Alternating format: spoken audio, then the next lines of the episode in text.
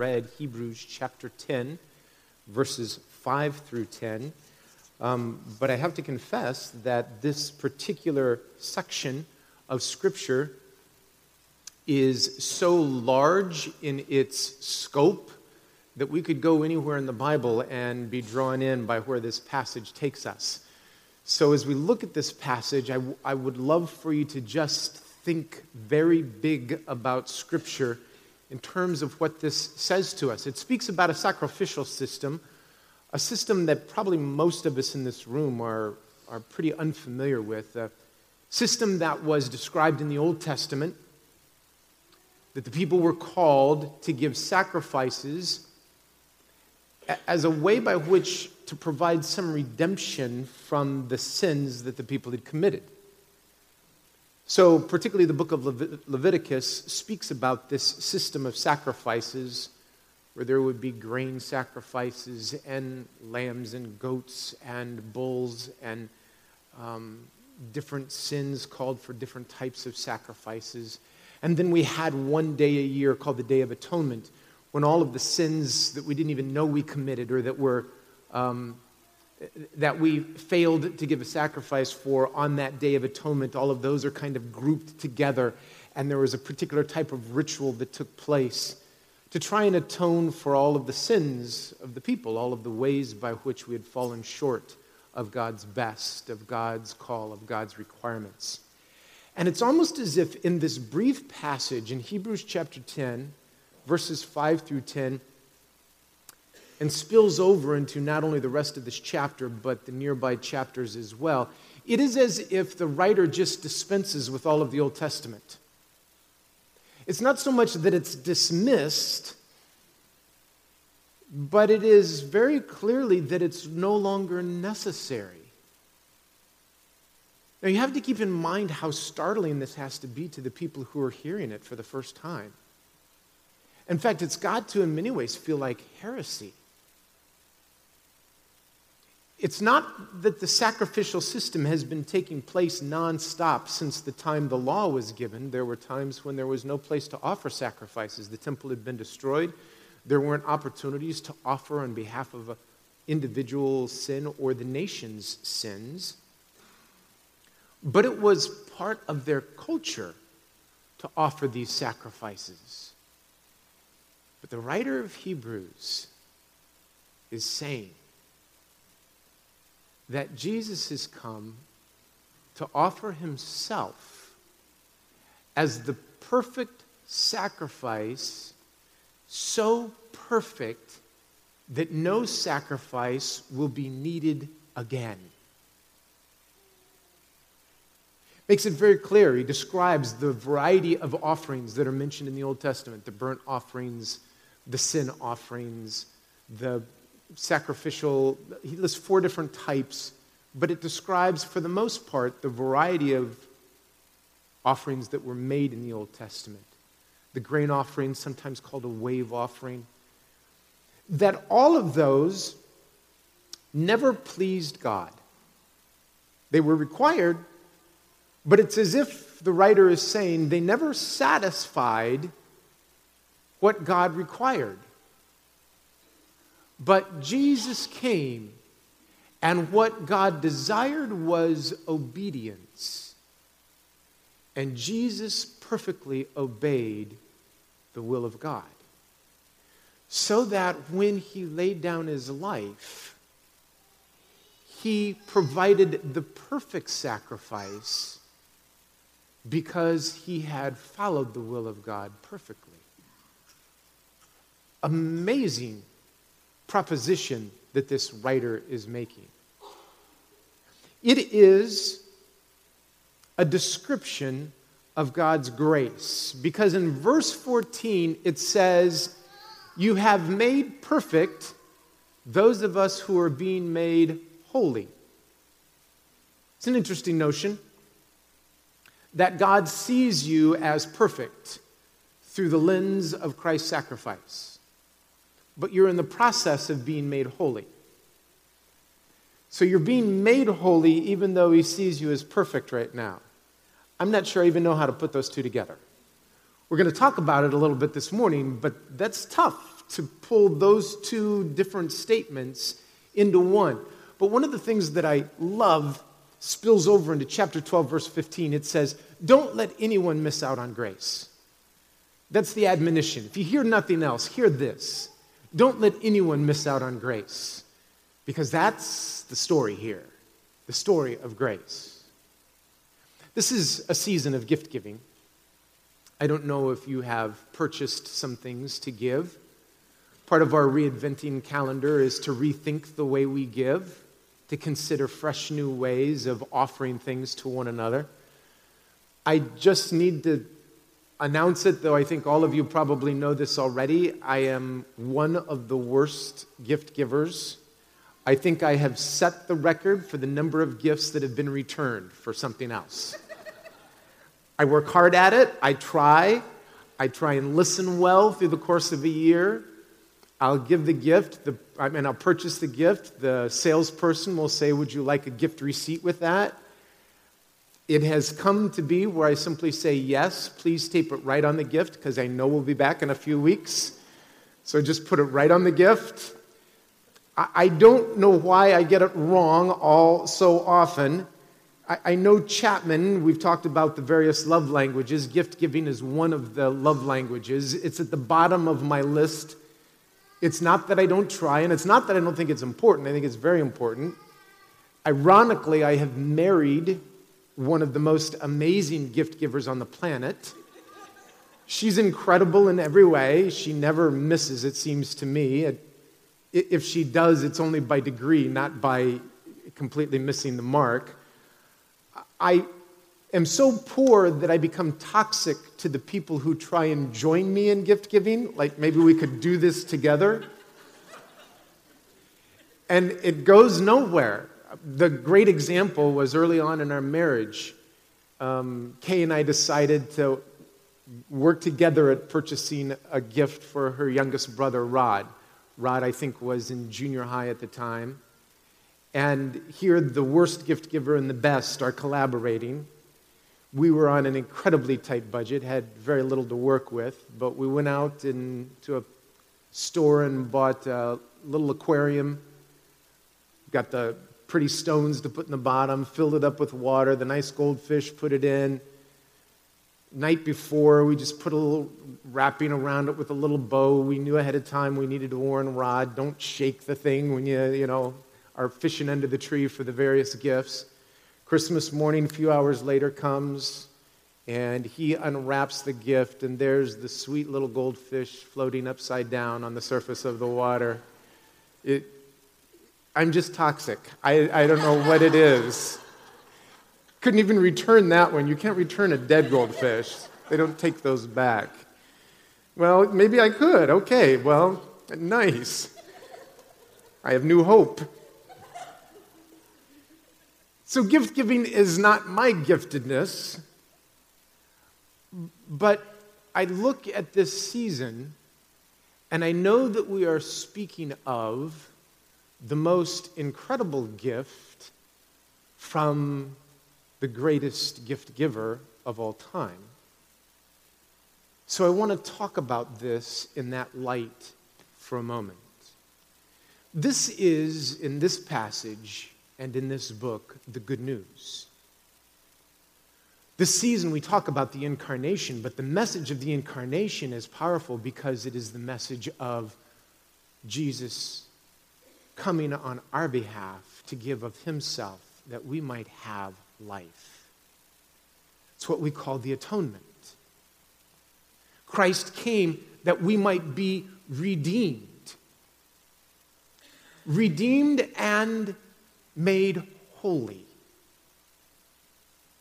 I talked with somebody this recently, and I've talked to many people, but it was brought back to memory this last week, where someone expressed to me that it feels as if coming to God means I need to give up who I am and then let God do with me whatever God wants to do with me.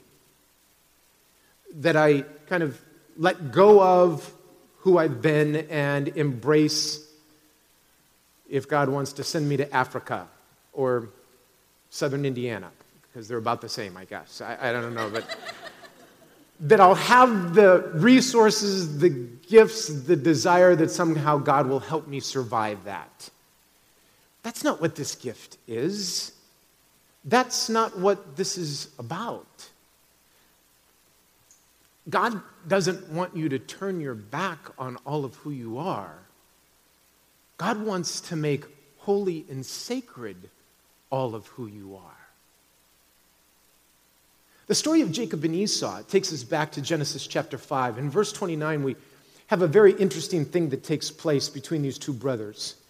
They're a little bit competitive, Jacob and Esau. One has uh, great skills as a hunter, the other has skills that are not hunting, more around the house kinds of things. But Esau comes back from one of his great adventures and he's starving, and his brother's making some stew in the kitchen and uh, he's wanting some food and wanting it right away.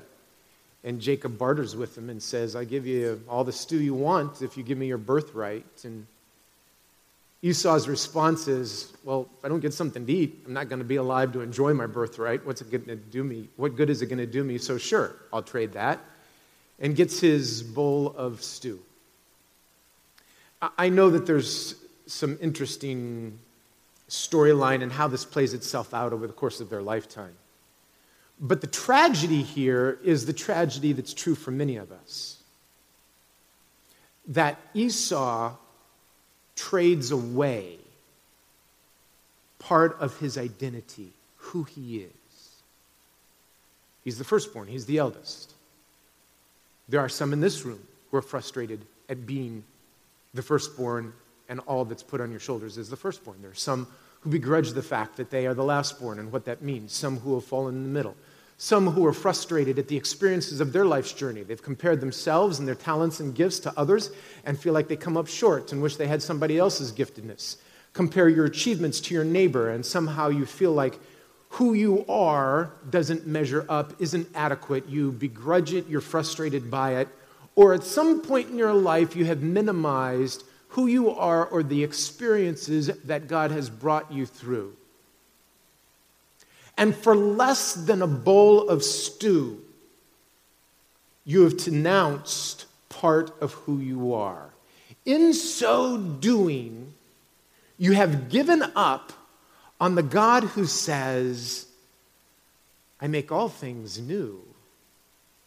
I have come to redeem and give you life, not change who you are, but infuse who you are with a sacredness that transforms it into something powerful, beautiful, and unique that only you can bring to the kingdom of God. No one else can because no one else has what you have. That's why I think the Hebrew writer says, don't let anyone miss out on grace. Because this gift of Christ is the greatest gift of all, and it's unique to you. It is the gift that God might take who you are and make it holy, make it sacred, make it powerful, redeem it to hold it as sacred and precious. That's the good news. The problem is that so often we don't share the good news as if it's good news. It seems that so often the church, and I'm included in this, have often talked about the things we shouldn't be doing or that we've fallen short and we need to start doing some things because we haven't lived up to what we need to live up to. I grew up with a series of don'ts that are very different than the kind of don'ts that happen today. Lifestyle don'ts that were part of my upbringing that I'll confess, many of them I still live according to today just because I see some value in them from my own life's journey but they're not the same series of don'ts that a younger generation of millennials call to my attention as don'ts. It's just been replaced by a new set of those kinds of things. I had a wonderful young lady within the last two weeks that posed a great question. She said, So, does it matter to you at all what your bank does with the money you deposit with them? Well, I, well,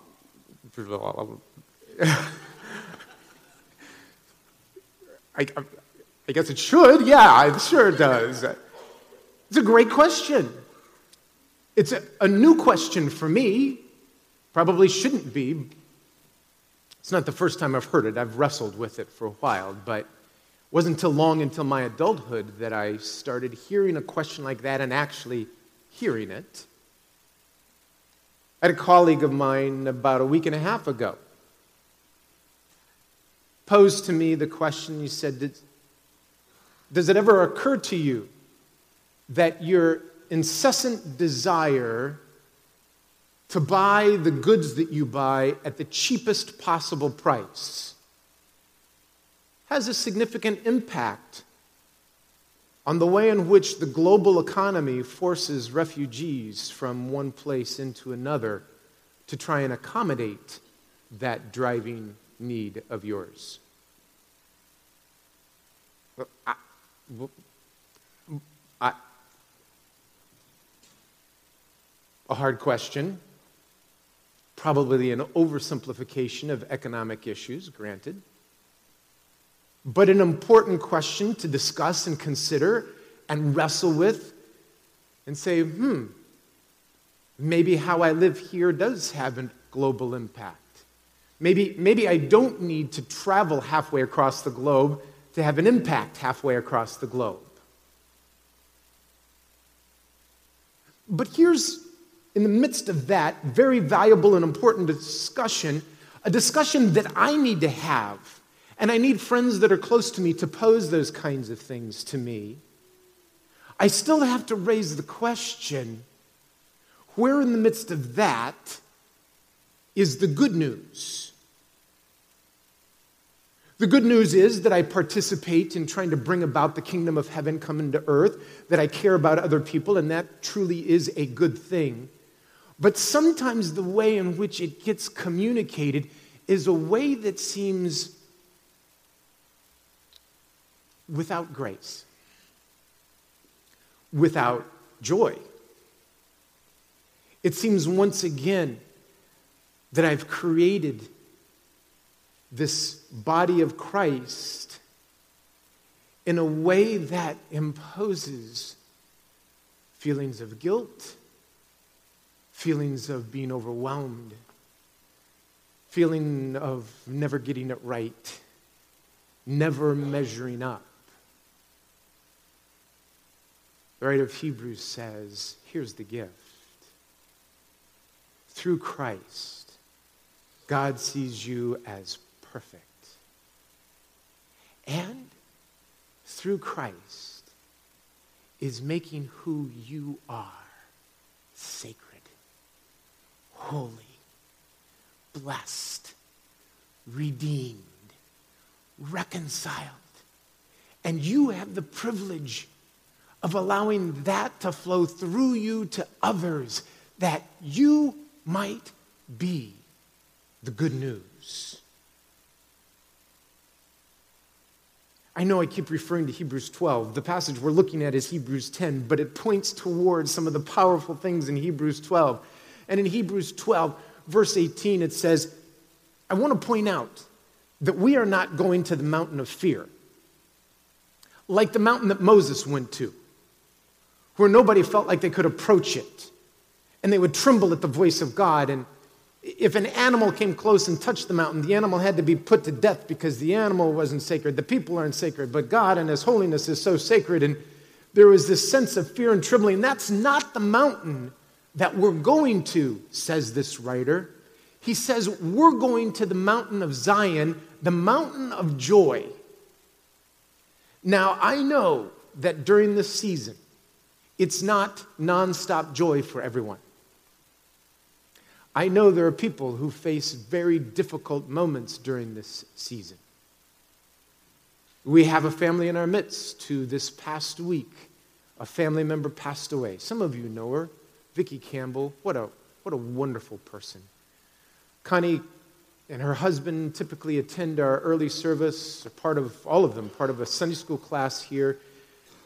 I'll confess for me, Vicki is one of those about whom I didn't realize how much I was going to miss until she was gone. Because she's one of those individuals who so quietly provides safe space, kindness, a, a, gentle touch that makes her seem approachable. Those kinds of things that make a place feel comfortable to be. And isn't that what church should be as we wrestle with the difficulties of the spiritual journey that you feel safe doing it with people who are on the journey with you? And Vicki was one of those individuals. It all happened so very fast. Diagnosed with cancer that was throughout her body, and in a very short time, she was gone. And so, this Christmas season, the Campbell family wrestling with what it means to have an empty place around the table. That's not the only family. Some of you would long to be with some family members that you won't be with this holiday season, or the gathering won't be as joyous as you think some others have. I understand that. God invites us, even in the midst of that, to depend on God for redemption. That out of difficult circumstances, God brings forth something that's new, that's hopeful.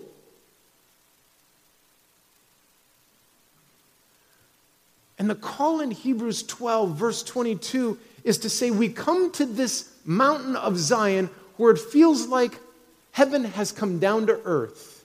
It's the New Jerusalem. It's the place where thousands of angels have joined in joyful assembly.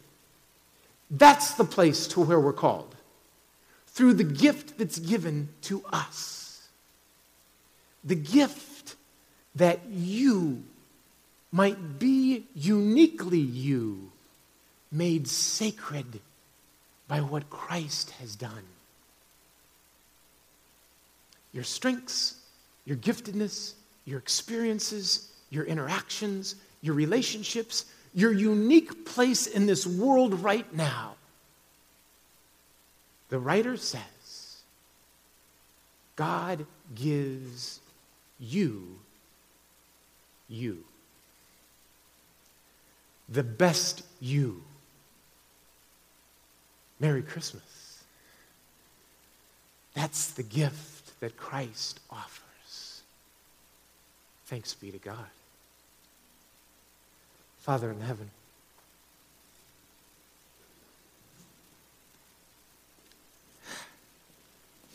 this is a season where we have grown in anticipation anticipation during this time of the calendar where we try to imagine what it might be like to be part of creation that was anticipating the coming Messiah. To look forward to this significant day that is the focus of all creation. To somehow join with shepherds and wise men and angels. And to anticipate this season with a fresh heart in fresh ways. But it's also, Lord, a season that seems to have been prolonged, a season where we anticipate your coming again, where somehow sorrow is turned into joy, where injury is healed, where sickness is cured, where loss and grief are somehow filled with your peace and your presence. A season, Lord, of anticipation that seems to have gone on a long time. And at the same time, Lord, you have asked us to be vehicles through which your kingdom comes now. Maybe not in its fullness, but a shadow, a taste of that which is to come a taste of the good news. Forgive us, Lord, when our approach has seemed to communicate bad news. Where it seems like all we talk about is where we've fallen short, where we've not lived up, where we've di- dispensed guilt instead of anticipation.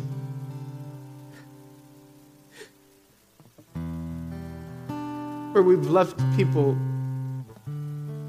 regretting that they came across us.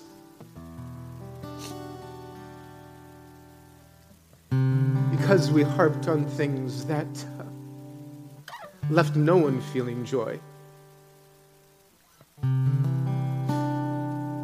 And forgive us, Lord, as well for the many times for far less than the cost of a bowl of porridge given away some of who we are. Where we've spoken poorly of our journey, and in so doing, we have undermined your capacity to redeem, to restore, to renew. God, help us to reclaim our identity in you.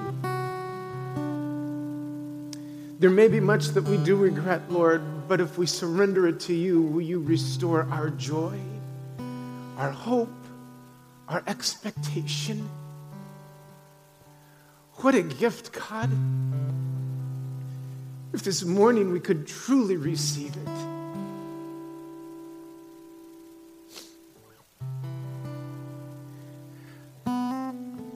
The day when your birth marked new birth in us.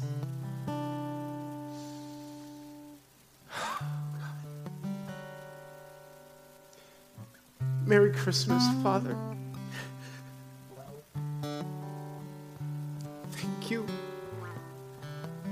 The greatest gift of all. May it never be returned by any one of us,